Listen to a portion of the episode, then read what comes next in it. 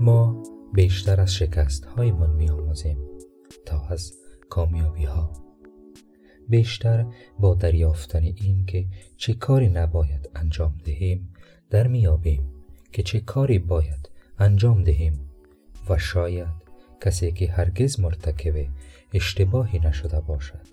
هرگز چیزی کشف نکرده است.